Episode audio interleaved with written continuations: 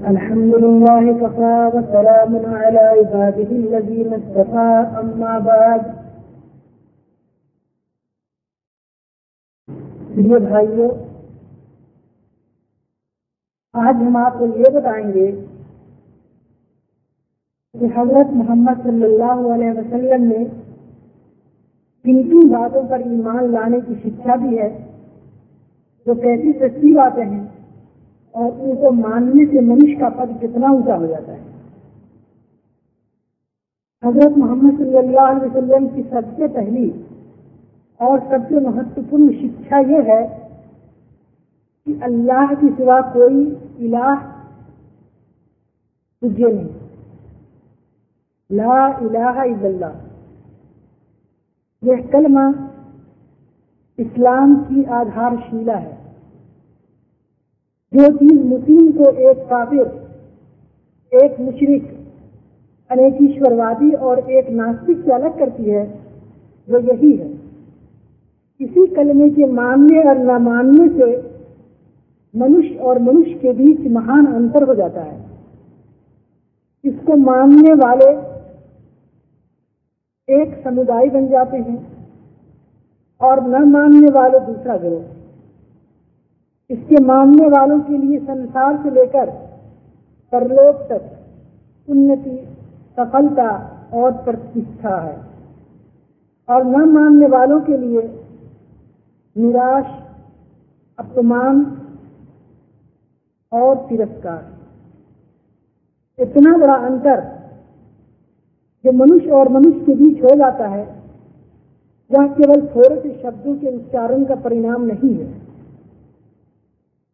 यदि आप दस लाख बार सुनैन सुनैन पुकारते रहें और खाएँ नहीं तो आपका बुखार कभी नहीं उतरेगा।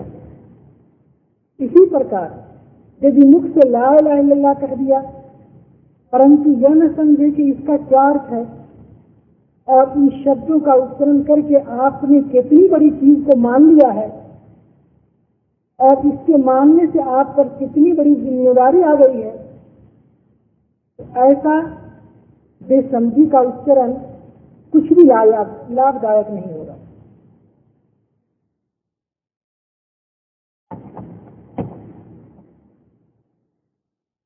वास्तव में अंतर तो उस समय होगा जब ला अल्लाह का अर्थ आपके दिल में उतर जाए, उसके अर्थ पर आपको पूर्ण विश्वास हो जाए, उसके विरुद्ध जितनी भी विचार और धाराएँ हैं,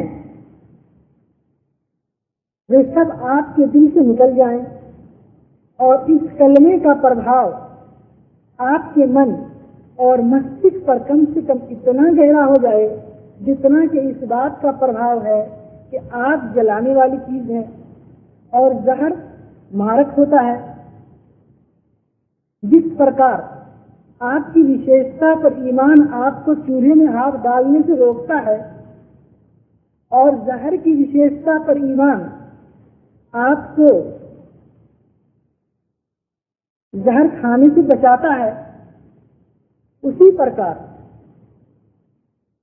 ला इलाहा पर ईमान आपको शिरक और कुफ्र बहुदेववाद और अधर्म की हर छोटी से छोटी बात से भी रोक दे। चाहे वह विश्वास संबंधी हो या व्यवहार संबंधी। सबसे पहले ये समझिए कि इलाह किसे कहते हैं। अरबी भाषा में इलाह का अर्थ है इबादत के योग्य। अर्थात वह सत्ता जो अपनी महिमा और तेज और उच्चता की दृष्टि से इस योग्य हो कि उसकी पूजा की जाए और गंदगी और इबादत में उसके आगे किसी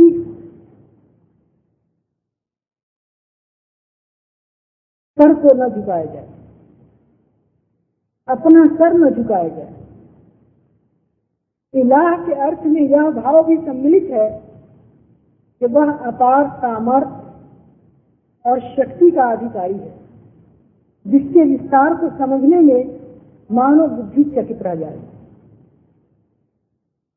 इलाह के अर्थ में यह बात भी सम्मिलित है कि वह स्वयं किसी का मोहताज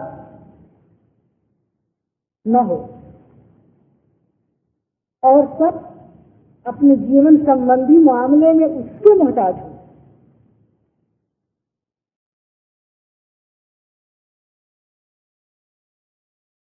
इलाह शब्द में छुपे होने का भाव भी पाया जाता है। अर्थात इलाह उसको कहेंगे जिसकी शक्तियाँ रहस्यमय फारसी भाषा में खुदा और हिंदी में देवता और अंग्रेज़ी में गॉड का अर्थ भी इससे मिलता जुलता है। और संसार की अन्य भाषाओं में इस अर्थ के लिए विशेष शब्द पाए जाते हैं। अल्लाह शब्द वास्तव में ईश्वर की व्यक्तिवाचक संज्ञा है। ला का शब्दिक अर्थ यह होगा कि कोई इलाह नहीं है सिवाय उस विशेष सत्ता के जिसका नाम अल्लाह है। मतलब यह है कि अखिल विश्व में अल्लाह के सिवा कोई एक सत्ता भी ऐसी नहीं जो पूजने के लायक हो।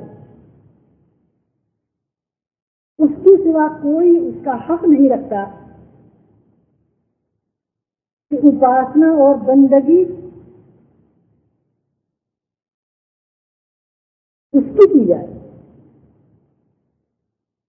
केवल अल्लाह ही एक सत्ता एक ताकत और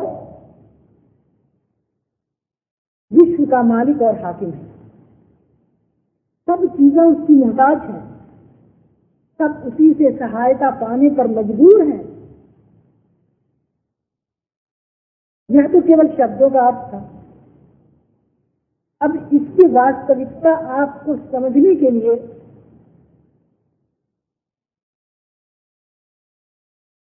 जरा तवज्जो चाहिए मानव के प्राचीन से प्राचीन इतिहास के जो वर्तानंत हम तक पहुँचे हैं, और प्राचीन से प्राचीन जातियों के जो समारण चिन्ह देखे गए हैं, उनसे मालूम होता है कि मनुष्य ने हर युग में किसी न किसी को ईश्वर माना है। और किसी न किसी की इबादत उपासना ज़रूर की है। अब भी संसार में जितनी जातियाँ हैं, चाहे वो नितांत बर्बर ही क्यों न हो? असभय ही क्यों न हो? उन सब में यह बात पाई जाती है कि वह किसी को ईश्वर मानती है और उसकी इबादत करती है। इससे मालूम हुआ कि मानव स्वभाव में ईश्वर का ख्याल बैठा हुआ है। उसके अंतर में कोई ऐसी चीज़ है जो उसे विवश करती है कि किसी को ईश्वर माने और उसकी उपासना करे। प्रश्न होता है कि वह क्या चीज़ है?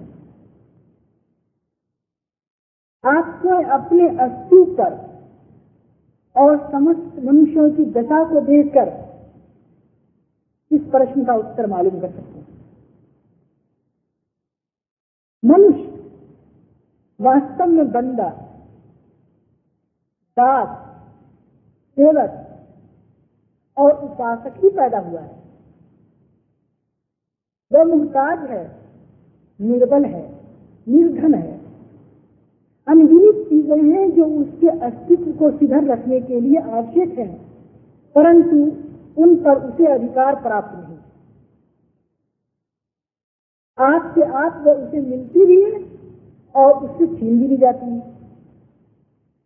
बहुत सी चीज़ें हैं जो उसके लिए लाभदायक है।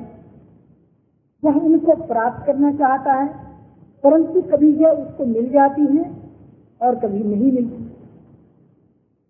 क्योंकि उसको प्राप्त करना उसके वश में नहीं होता। बहुत सी चीज़ें हैं जिनकी बड़ाई को देखकर वह आतंकित हो जाता है। पहाड़ों को देखता है, नदियों को देखता है बड़े बड़े भयंकर और हिंसक जानवरों को देखता है। हवाओं के झकोर और तूफ़ान और पानी की बाढ़ और भूकंप को देखता है। मेघों का घोर गर्ज, गर्जना और घटाओं को और बिजलियों की कड़क चमक मूसलाधार वर्षा के दृश्य उसके सामने आते हैं। सूर्य चंद तारे और पृथ्वी की बेशुमार चीज़ें उसे दिखाई देती हैं। वो देखता है कि सब चीज़ें कितनी बड़ी, कितनी शक्तिशाली, कितनी विराट और भैव है। और उनकी अपेक्षा वह स्वयं कितना निर्बल और तुच्छ है, कितना कमज़ोर और मुहताज है। ये विभिन्न दृश्य और स्वयं अपने विशेषताओं की विभिन्न स्थितियों को देखकर, उसके मन में आप से आप अपनी दासता और दुर्बलता की अनुभूति होती है। और जब यह अनुभूति होती है तो उसके साथ ईश्वर ईश्वर की कल्पना भी उसके दिल के अंदर उभर आती है। उसके दिमाग में उभर आती है। वह उन हाथों का ख्याल करता है इतनी बड़ी शक्तियों के मालिक हैं। उनकी बड़ाई का एहसास करता है। और ये एहसास उसको विवश करता है कि वह उनकी इबादत में सर झुका दे उनकी शक्ति का आभास उसे विवश करता है कि वह उनके आगे अपनी दीनता प्रस्तुत करे। उनकी लाभ पहुँचने वाली शक्तियों की अनुभूति उसे विवश करती है कि वह उनके आगे कठिनता निवारण के लिए हाथ फैलाए। और उनकी हानि पहुँचने वाली शक्तियों की अनुभूति उसे विवश करती है, कि वह उनसे डरे और उनके प्रकोप से बचे।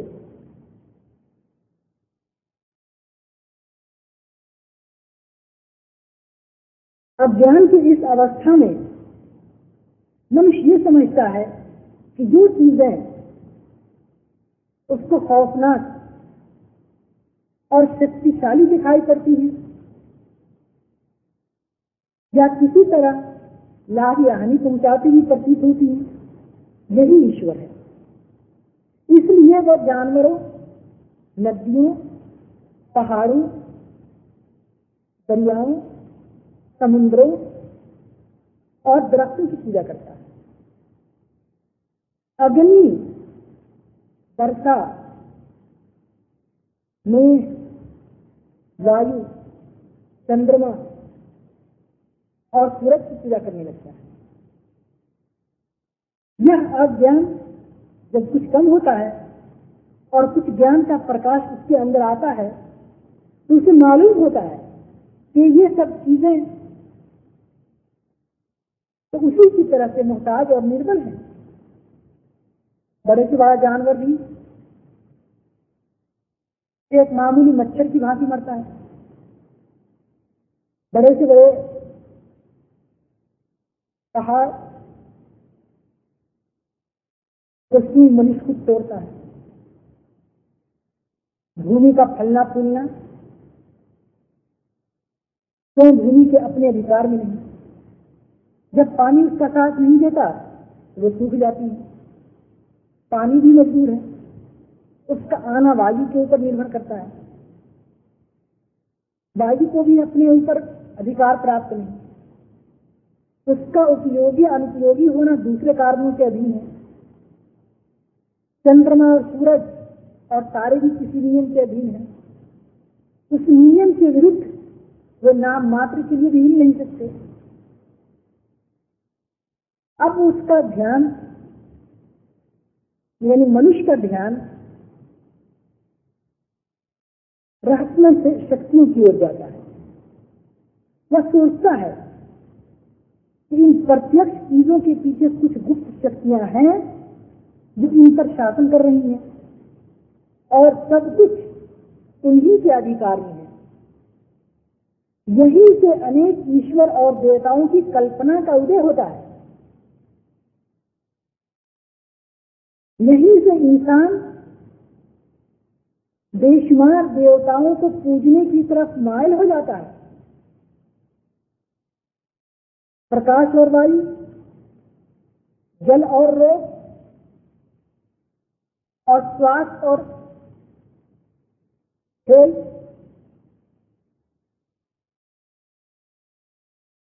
इन सब के ईश्वर अलग अलग मान लिए जाते हैं। और उनको काल्पनिक रूप देकर उनकी पूजा की जाती है। उनके मुजस्मे और स्टीचू बनाकर उनको पूजे जाते हैं। इसके बाद जब और अधिक ज्ञान का प्रकाश आता है तो मनुष्य देखता है कि संसार के प्रबंध और व्यवस्था में एक अटल नियम और एक बड़े जाब्ते की पाबंदी पाई जाती है। हवाओं के वेग, वर्षा के आगमन गर्भों की गति, ऋतुओं के परिवर्तन में कैसी नियमबद्धता पाई जाती है? किस प्रकार असंख्य शक्तियाँ एक दूसरे के साथ मिलकर काम कर रही हैं। कैसा अटल नियम है जो समय जिस काम के लिए निश्चित कर दिया गया है, ठीक उसी समय पर विश्व के समस्त साधन एकत्र हो जाते हैं और कार्य संपन्नता के हेतु एक दूसरे को अपना योगदान प्राप्त करते हैं। विश्व व्यवस्था का यह निज़ाम सामंजस्य देखकर बहुदेववादी व्यक्ति यह मानने के लिए विवश हो जाता है कि एक बड़ा ईश्वर भी है जो इन समस्त छोटे छोटे ईश्वरों के ऊपर शासन कर रहा है।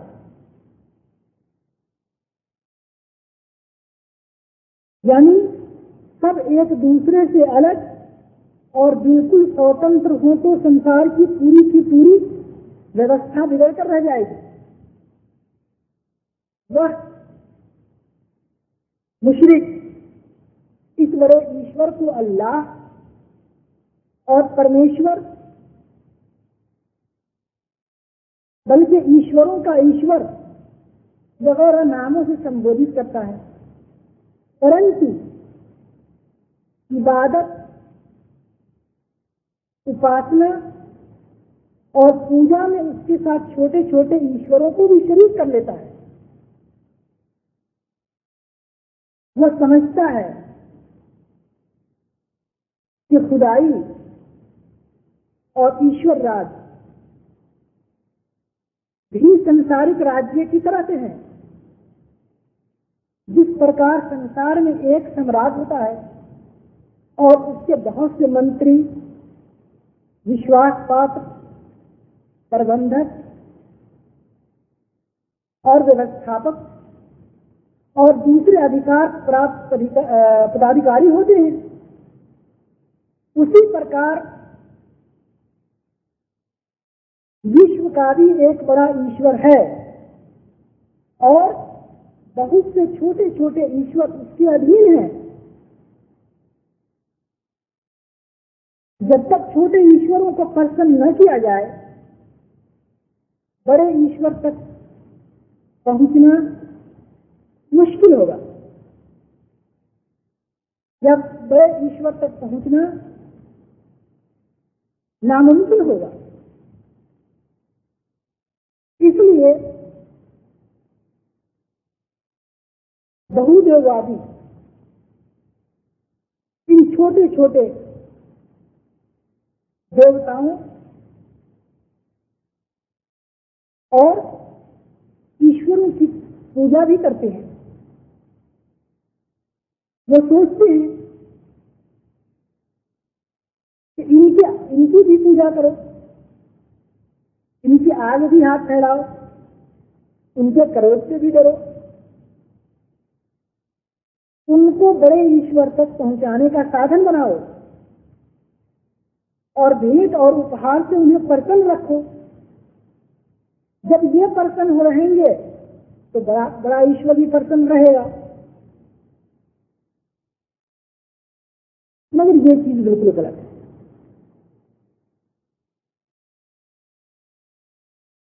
इसलिए जब ज्ञान और बढ़ता है तो ईश्वरों की संख्या घटने लगी। जितने काल्पनिक ईश्वर अज्ञानों ने गढ़ लिए हैं, उनमें से एक एक के बारे में विचार करने से मनुष्य को मालूम होता चला जाता है कि ये ईश्वर नहीं है।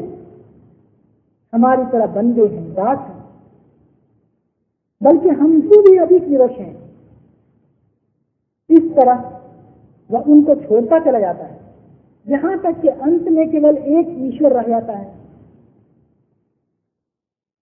परंतु उस एक के विषय में फिर भी उसके अंदर बहुत कुछ अज्ञान और शेष रह जाते हैं। कोई यह ख्याल करता है कि ईश्वर हमारी तरह शरीरधारी है और एक स्थान पर बैठा हुआ प्रभुत्व चला रहा है। कोई यह समझता है कि ईश्वर पत्नी और बच्चे वाला है और मनुष्य की तरह उसके यहाँ भी संतानों की परंपरा है। कोई यह कल्पना करता है कि ईश्वर मानव रूप में भूलोक पर अवतीर्ण होता है। कोई कहता है कि ईश्वर इस दुनिया के कारखाने को चलाकर शांत बैठ गया है और अब कहीं पर आराम कर रहा है। कोई समझता है कि ईश्वर के यहाँ श्रेष्ठ व्यक्तियाँ और आत्माओं की सिफारिशें ले जाना ज़रूरी है और उनको वसीला और साधन बनाए बिना वहाँ काम नहीं चलेगा। कोई अपने ख्याल में ईश्वर का एक रूप निश्चित करता है और इबादत और उपासना के लिए इस रूप को अपने सम्मुख रखना ज़रूरी समझता है, इस प्रकार की अनेक चीज़ें एक ईश्वरवाद को धारण रखने पर भी मनुष्य के मन में अवश्य रहती है। जिनके कारण वह सिर्फ़ बहुदेववाद या अधर्म ग्रस्त होता है और यह सब जहालत और अज्ञान का परिणाम होता है।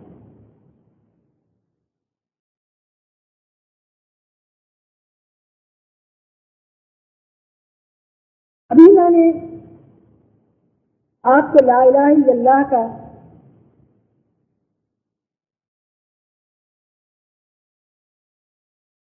शब्दी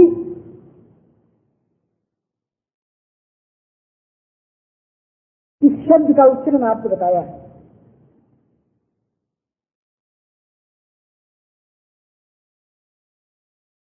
आपको सबसे पहले ये जानना चाहिए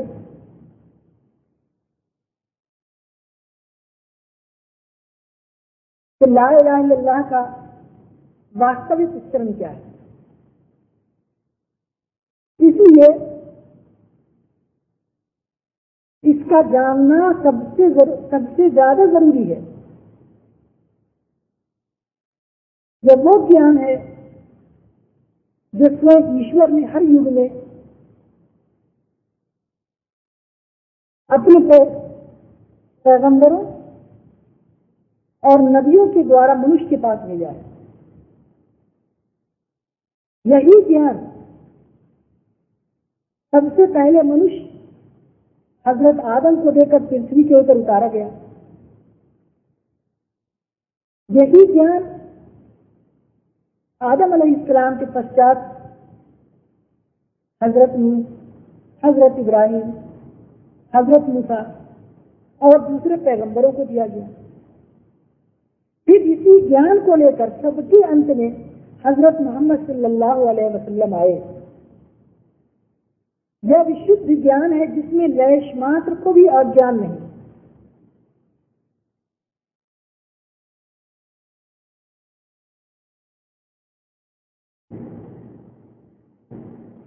सबसे पहली चीज़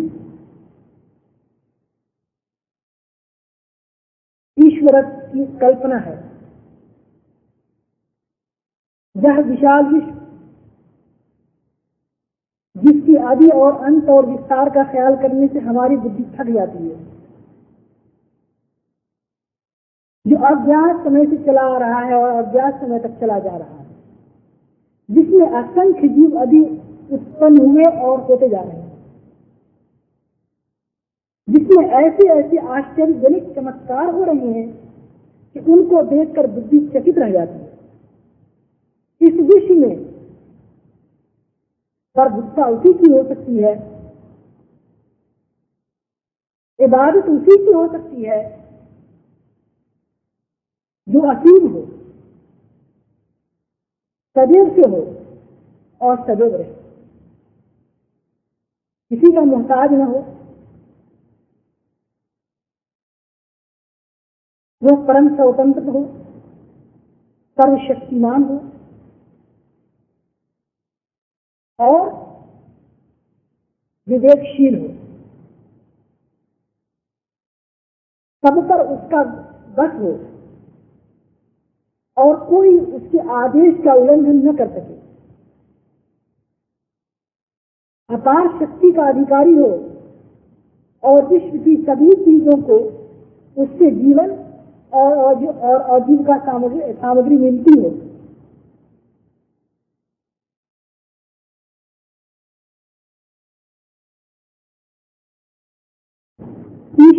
के इन समस्त गुणों का केवल एक व्यक्तित्व में एकत्र होना ज़रूरी और आवश्यक है। यह असंभव है कि दो व्यक्तित्व में ये गुण समान रूप से पाए जाते हैं। क्योंकि सब पर प्रभावपूर्ण अधिकार रखने वाला और सबका शासक तो एक ही हो सकता है। यह भी संभव नहीं है कि ये गुण विभाजित होकर बहुत से ईश्वरों में बट जाए। क्योंकि यदि शासक एक हो और सर्वज्ञ दूसरा और दाता तीसरा मारने वाला चौथा दिलाने वाला पांचवा तो प्रत्येक ईश्वर दूसरे के ऊपर आश्रित और मुमताज़ होगा और यदि एक ने दूसरे का साथ न दिया तो संपूर्ण विश्व क्षण मात्र में विनाश हो जाएगा, नष्ट हो जाएगा। यह भी संभव नहीं कि ये गुण एक से दूसरे में स्थानांतरित हो सके। अर्थात कभी एक ईश्वर में पाए जाए और कभी दूसरे में। क्योंकि जो ईश्वर स्वयं जीवित रहने की शक्ति न रखता हो वो संपूर्ण विश्व को जीवन नहीं प्रदान कर सकता। और जो ईश्वर स्वयं अपने ईश्वर की रक्षा न कर सकता हो, वह इतने विशाल विश्व के ऊपर शासन नहीं कर सकता। अपितु आपको ज्ञान का जितना अधिक प्रकाश मिलेगा उतना ही अधिक आपको विश्वास होता जाएगा। ईश्वर के गुणों का केवल एक व्यक्ति के अंदर होना आवश्यक है। ईश्वरत्व की इस पूर्ण और यथार्थ कल्पना को ध्यान में रखिए, फिर संपूर्ण विषयों पर दृष्टि डालिए। जितनी चीज़ें आप देखते हैं जितनी चीज़ों का अनुभव किसी साधन के द्वारा आप करते हैं, जितनी चीज़ों तक आपके ज्ञान की पहुँच है, उनमें से एक भी इन गुणों से युक्त नहीं है। संसार की सारी चीज़ें प्राकृत अधीन है, बनती और बिगड़ती है, मरती और जीते हैं।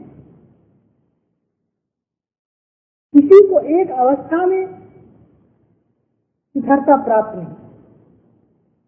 किसी को अपने अधिकार से कुछ करने की शक्ति प्राप्त नहीं। किसी को एक सर्वोच्च नियम के विरुद्ध बाल बराबर हिलने का अधिकार नहीं। उनकी दशा वह इसकी साक्षी है कि इनमें से कोई ईश्वर नहीं। किसी में ईश्वर की लैश मात्र झलक तक नहीं पाई जाती। किसी का ईश्वरत्व में तनिक भी अधिकार नहीं। यही है मतलब ला इलाहा का। यही यही है अर्थ ला इलाह का। यही है मतलब ला इलाहा का। यही यही है अर्थ ला इलाह का। विश्व की समस्त चीज़ों से ईश्वर छीन लेने के बाद आपको मानना पड़ता है कि एक और सत्ता है जो सर्वोच्च है। केवल वही समस्त ईश्वरीय गुणों से संपन्न है और उसके सिवा कोई ईश्वर नहीं। यही अर्थ है इल्लल्लाह का। यह सबसे बड़ा ज्ञान है। आप जितनी जाँच पड़ताल और खोज करेंगे आपको यही मालूम होगा कि यही ज्ञान का सिरा भी है और यही ज्ञान की अंतिम सीमा भी भौतिक विज्ञान। मैं ये कह रहा था कि भौतिक विज्ञान, रसायन शास्त्र एस्ट्रोनॉमी भू विज्ञान जीव विज्ञान जंतु विज्ञान, मानव संबंधी शास्त्र। तात्पर्य यह है कि विश्व की वास्तविकता की खोज लगाने वाले जितने भी विज्ञान हैं, उनमें से चाहे किसी विज्ञान को ले लीजिए, उसके अध्ययन में जितना आप आगे बढ़ते चले जाएँगे, ला इलाहा इल्लल्लाह की सच्चाई आप पर अधिक खुश चली जाएगी। और इस पर आपका विश्वास बढ़ता जाएगा। आपको शास्त्रीय खोजों के क्षेत्र में पद पद पर अनुभव होगा, मालूम होगा। इस सबसे पहली और सबसे बड़ी सच्चाई से इंकार करने के बाद विश्व की हर चीज़ निरर्थक हो जाती है।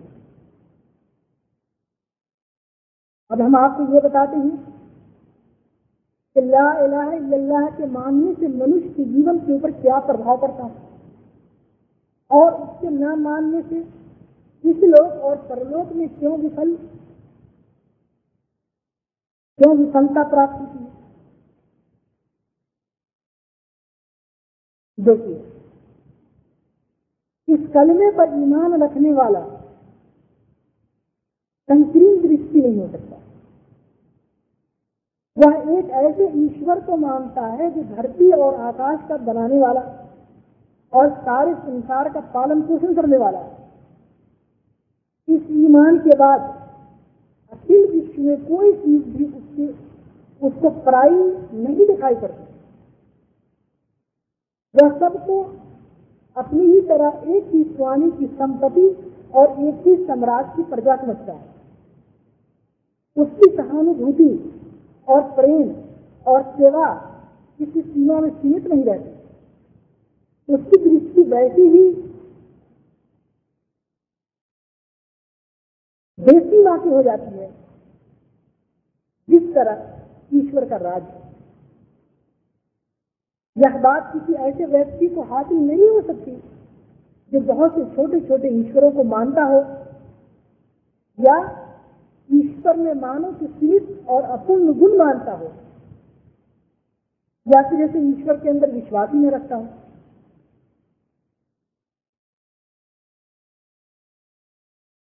दूसरी बात यह है कि यह कलमा मनुष्य में उच्चतम कोटि का स्वाभिमान और आत्मगौरव पैदा कर देता है। इस पर विश्वास रखने वाला जानता है। कि केवल एक ईश्वर समस्त शक्तियों का स्वामी है। उसके सिवा हानि, लाभ, नफा नुकसान पहुँचाने वाला कोई नहीं कोई मारने और गिराने वाला नहीं कोई अधिकारी और प्रभावशाली नहीं यह ज्ञान और विश्वास उसको ईश्वर के सिवा समस्त शक्तियों से बेपरवाह और निर्भय कर देता है। उसका सिर सृष्टि के किसी जीव अभी के आगे नहीं झुकता। उसका हाथ किसी के आगे नहीं फैलता। उसके दिल में किसी का सिक्का नहीं बैठता। यही विशेषता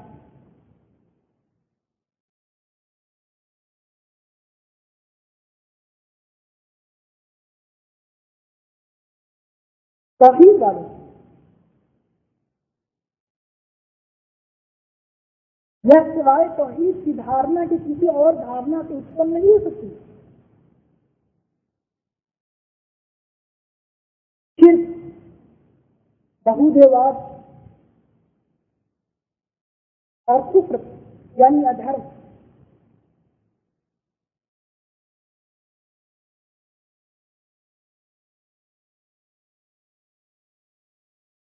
और नास्तिकता की अनिवार्य विशेषता यह है कि मनुष्य सृष्टि के जीव वगैरह के आगे झुके। उनको हनी लाभ का स्वामी समझे? उनसे डरे और उन्हीं से आँख बांधे।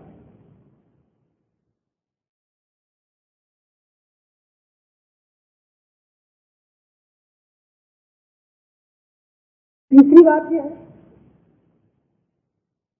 कि स्वाभिमान के साथ यह कलमा मनुष्य विम्रता भी पैदा करता है।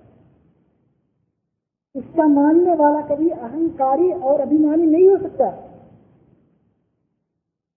अपनी शक्ति और धन और योग्यता का घमंड उसके मन में समा ही नहीं सकता। क्योंकि वह जानता है कि उसके पास जो कुछ है, ईश्वर का दिया हुआ है। और ईश्वर को जिस तरह देने का सामर्थ्य प्राप्त है, उसी तरह, उसी प्रकार तो छीन भी सकता है। इसके विपरीत नास्तिक मनुष्य ये सोचता है कि संसार की दूसरी चीज़ों को भी संसारिक कुशलता प्राप्त है। इसलिए वो अहंकारी हो जाता है। क्योंकि वो अपनी कुशलता को केवल अपनी योग्यता का फल समझता है। इसी तरह और कुफ्र के साथ भी गर्व का पैदा होना आवश्यक है। क्योंकि मुशरिक और काफिर अपने मन में यह समझता है कि ईश्वरों और देवताओं से उसका कोई विशेष संबंध है, कोई खास ताल्लुक है कि दूसरों को प्राप्त नहीं। इस तरह उसके अंदर गर्म हो जाता है।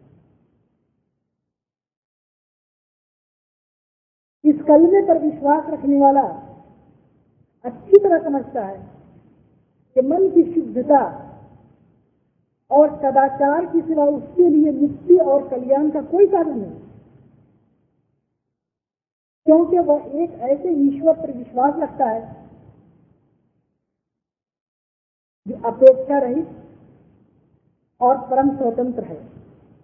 किसी से उसका कोई नाता नहीं।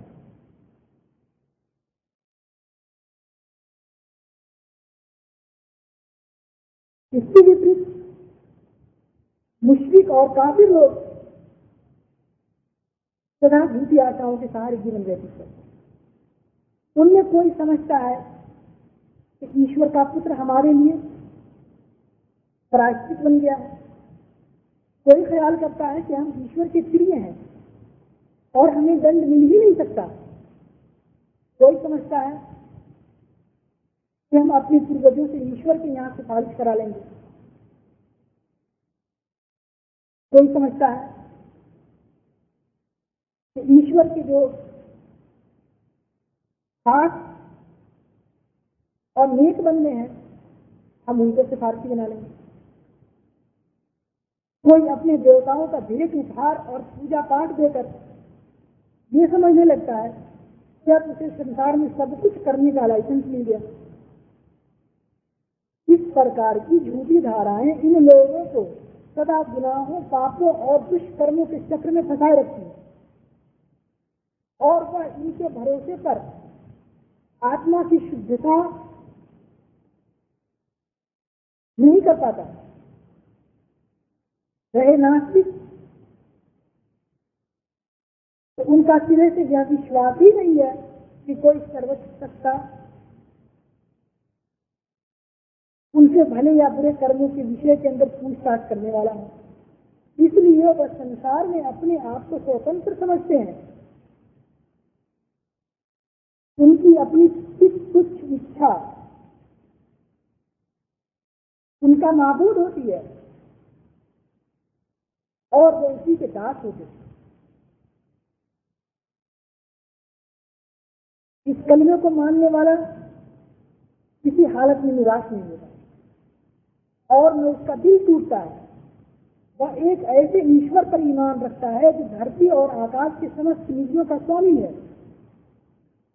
जिसकी कृपा और अनुग्रह असीम और परिमित है। और जिसकी शक्तियाँ अनंत है। यही मान उसको असाधारण शांति प्रदान करता है।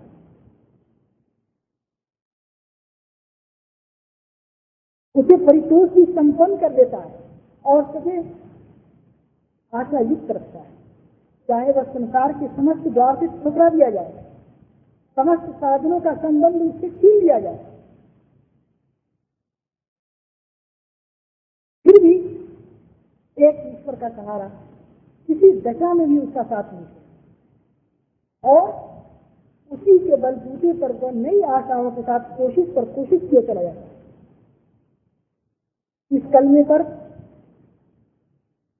विश्वास रखने से, मनुष्य संकल्प, साहस, हैरत और अल्लाह पर भरोसे की प्रबल शक्ति उत्पन्न कर दे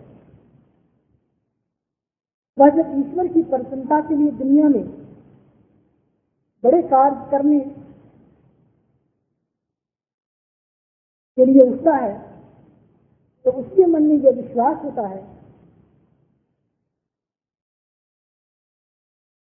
कि मेरे पोषण के लिए धरती और आकाश के सम्राट की शक्ति है।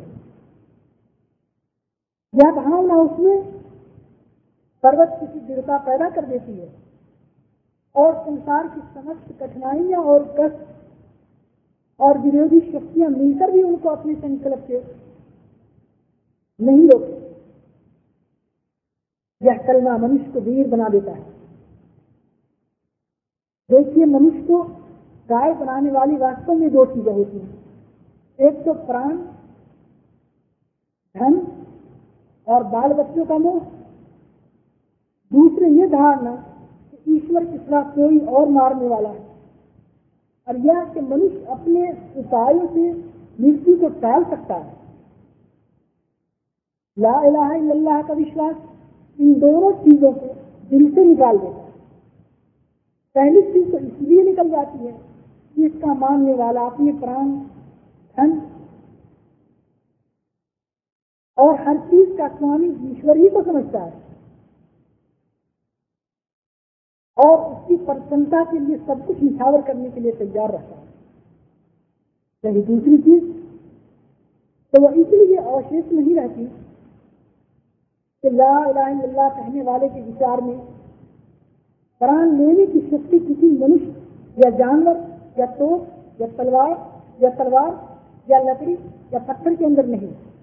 इसका अधिकार केवल ईश्वर को है और उसने मृत्यु का जो समय निश्चित कर दिया है, उससे पहले संसार की समस्त शक्तियाँ मिलकर भी चाहे तो किसी का प्राण नहीं मिलता यही कारण है अल्लाह पर ईमान रखने वाले से अधिक वीर संसार के अंदर कोई नहीं होता। उसके मुकाबले में तलवारों की बात और गोलियों की बौछार और गोलों की वर्षा और सेनाओं का आक्रमण आक्रमण सब चीज़ें विफल हो विफल हो जाती है। जब वो अल्लाह की राह में लड़ने के लिए बढ़ता है अपने से दस गुनी शक्ति का भी मुख फेर देता है।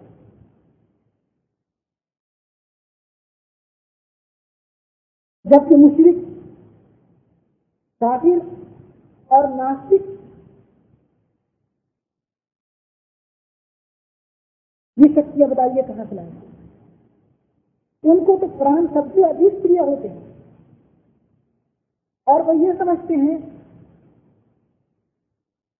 कि नित्य शत्रुओं के लाने से आती है और उनके भगाने से भाग सकते हैं।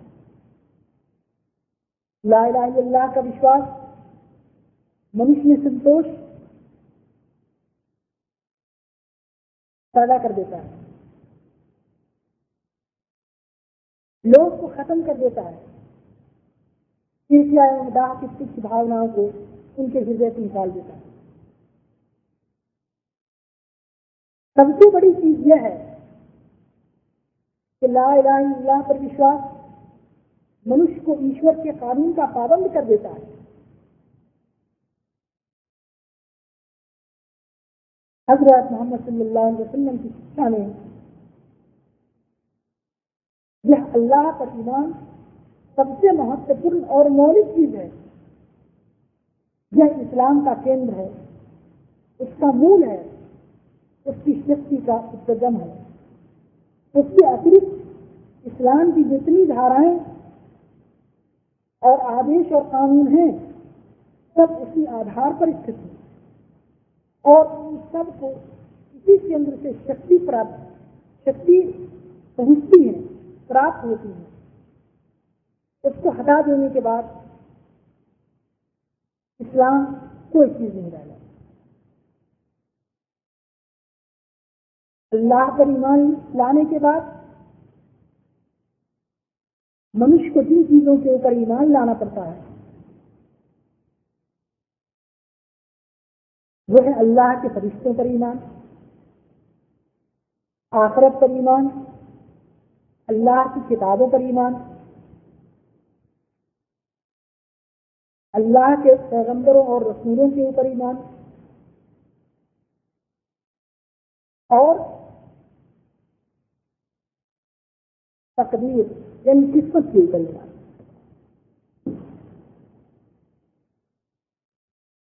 ईमान की ये छह बुनियादी चीज़ें हैं, मौलिक चीज़ें हैं जिनके ऊपर ईमान लाना ज़रूरी है।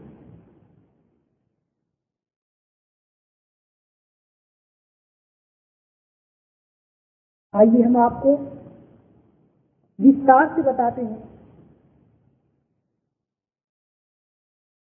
ये सब चीज़ें क्या है? अल्लाह पर ईमान के बाद दूसरी चीज़ जिस पर हज़रत मोहम्मद सल्लल्लाहु अलैहि वसल्लम ने ईमान लाने का आदेश दिया है, वह फरिश्तों का अस्तित्व है। और बड़ा लाभ शिक्षा का यह है इससे तोहीद, एक ईश्वरवाद की धारणा की समस्त आशंकाओं से मुक्ति मिल जाती है। हमने बताया है कि मुशरिकों ने ईश्वरत्व में सृष्टि की दो प्रकार की चीज़ों को सम्मिलित किया है।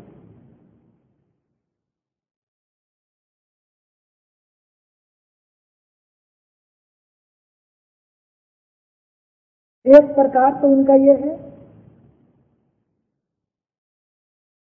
जिनका भौतिक अस्तित्व है, जो दिखाई पड़ती है, जैसे सूरज चाँद लगा दूसरा प्रकार यह है, जिनका अस्तित्व भौतिक नहीं बल्कि वो निगाहों से ओझल है और प्रोच रूप से विश्व का प्रबंध कार्य कर रहे हैं। जैसे कोई हवा चलाने वाली और पानी बरसाने वाली और कोई प्रकाश देने वाली। इनमें से पहले प्रकार की चीज़ें तो मनुष्य की आँखों के सामने मौजूद है, इसलिए उनके ईश्वर होने का निषेध ला अल्लाह की शब्द से हो जाता है। परंतु दूसरे प्रकार की चीज़ें अप्रत्यक्ष और रहस्य है। मुश्रिक अधिक पर उन्हीं पर अनुरक्त है। उन्हीं को देवता और ईर्ष और ईश्वर की संतान समझते हैं। उन्हीं की काल्पनिक प्रतिमाएँ बनाकर भेंट और पूजना चढ़ाते हैं। उन्हीं की बुत बना लेते हैं। इसलिए एक ईश्वरवाद को शिर्क की इस दूसरी शाखा से बचाने के लिए एक अस्थायी धारणा का वर्णन किया गया है। हज़रत मोहम्मद सल्लल्लाहु ने हमें बताया है कि ये छिपी हुई सूक्ष्म सत्ताएँ, जिनको देवता और इस और ईश्वर की संतान कहते हो, वास्तव में ये ईश्वर के फरिश्ते हैं, एंजल्स हैं। इनका ईश्वरत्व में कोई अधिकार और भाग नहीं। ये सब ईश्वर की आज्ञाकारी हैं और इतने अनुवर्ती हैं कि ईश्वरीय आदेश का तनिक उल्लंघन नहीं कर सकते। ईश्वर इनके द्वारा इनके द्वारा अपने राज का प्रबंध करता है और ये ठीक ठीक उसके आदेश का पालन करते हैं। इनको स्वयं अपने अधिकार से कुछ करने की शक्ति नहीं है।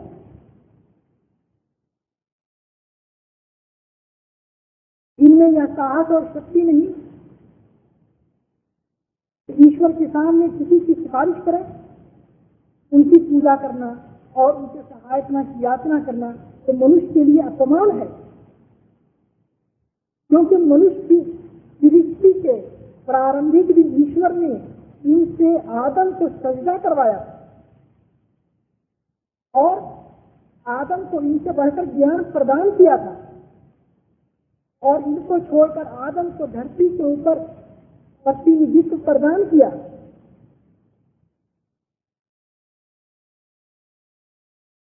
तो जिस मनुष्य के सामने ये फरिश्ते नतमस्तक हो, उनके लिए इससे बढ़कर क्या अपमान हो सकता है? कि वह उल्टा उनके आगे सज्जा करे और उनकी भिक्षा मांगे। हज़रत मोहम्मद सल्लल्लाहु अलैहि वसल्लम ने एक और तो हमको फरिश्तों की पूजने और ईश्वरत्व में उन्हें शरीक मानने से रोक दिया। दूसरी ओर आपने हमें ये बताया कि फरिश्ते ईश्वर के श्रेष्ठ बंदे हैं, उसके पैदा किए हुए हैं पापों से रहित राहित हैं। उनकी पर किसी ही ऐसी है कि वो ईश्वर के आदेशों का उल्लंघन नहीं करें।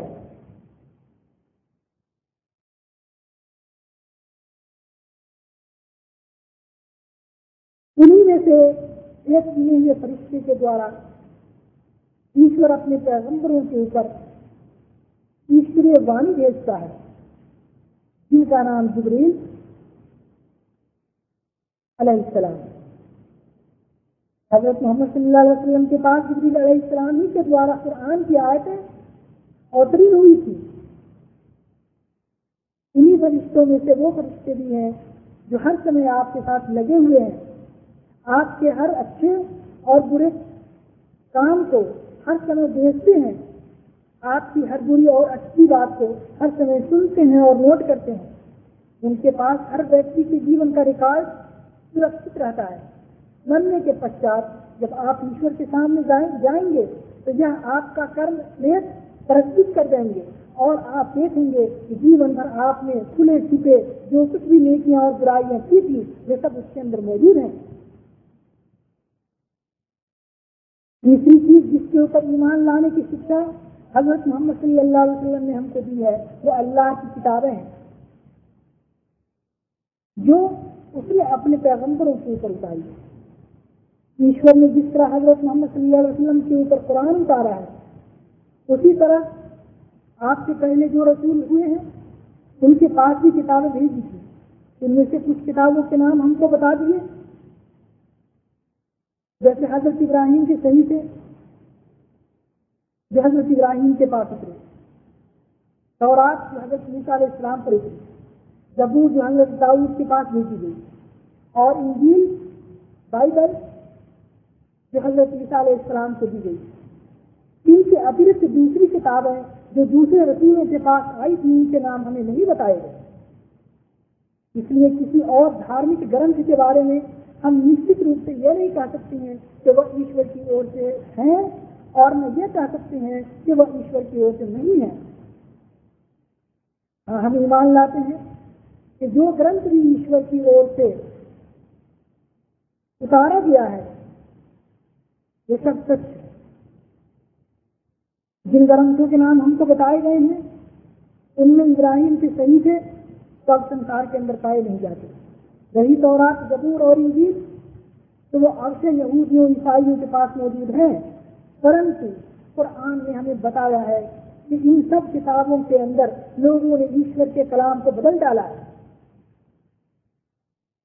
और अपनी ओर से बहुत सी बातें उनके अंदर मिला दी वो ईसाई और यहूदी भी मानते हैं कि मूल ग्रंथ उनके पास नहीं है, केवल उनके अनुवाद रह गए हैं, जिनमें शताब्दियों से अदल बदल होता रहा और अब तक होता चला आ रहा फिर इन ग्रंथों के पढ़ने से भी स्पष्ट होता है जिनमें बहुत सी बातें ऐसी हैं जो ईश्वर की ओर से नहीं हो सकती। इसलिए जो ग्रंथ पाए जाते हैं, वो ठीक ठीक ईश्वर ग्रंथ नहीं है।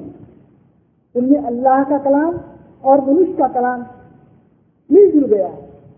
और यह मालूम करने का कोई साधन नहीं कि अल्लाह का कलाम कौन सा है और मनुष्य ने अपनी तरफ़ से कौन सी चीज़ मिला दी है।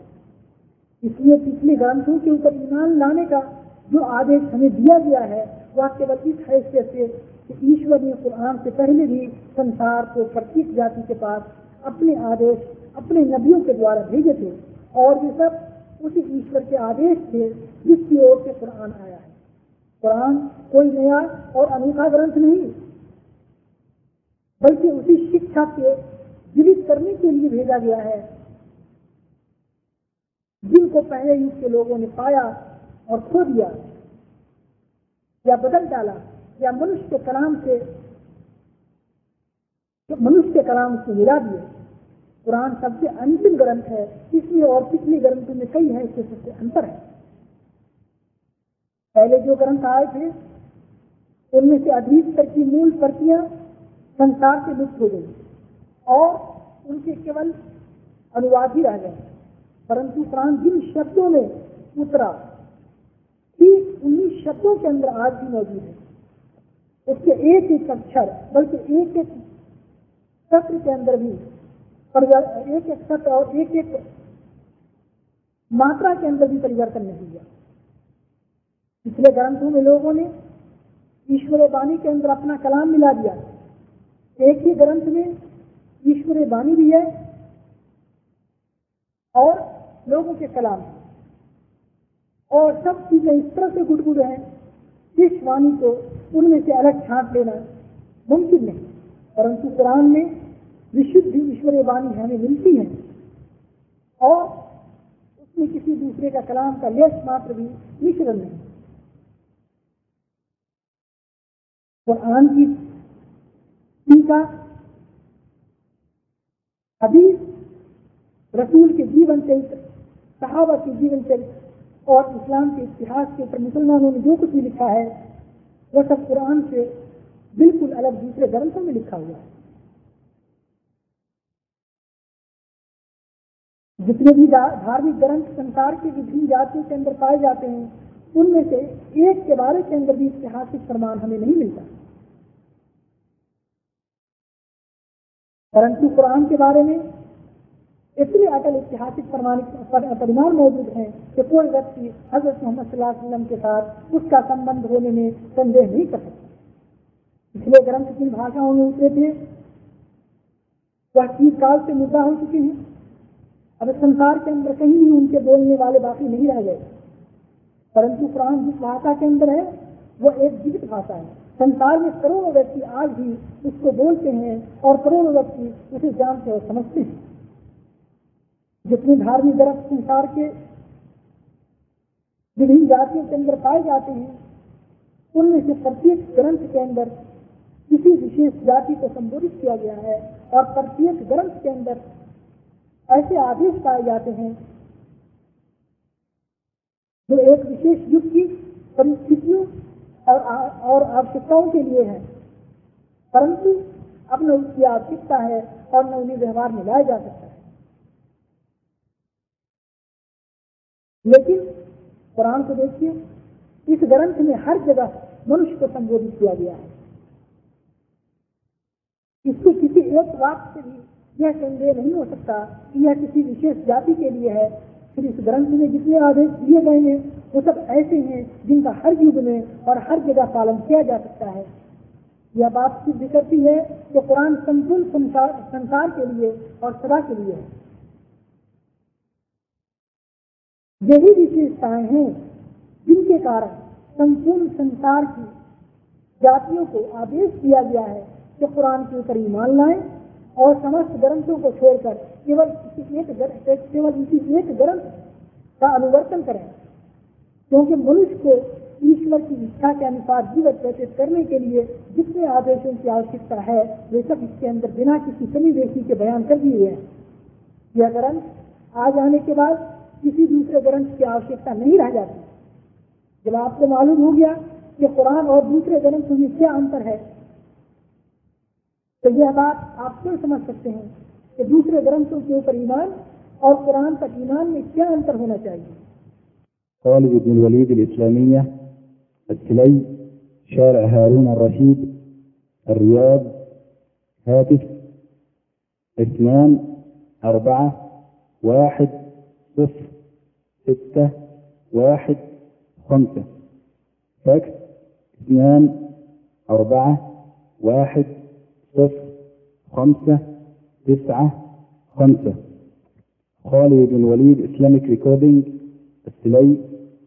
Harun al Rashid street telephone number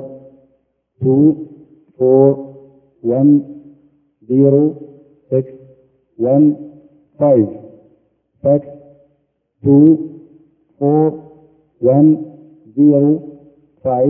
2410595 Riyadh Saudi Arabia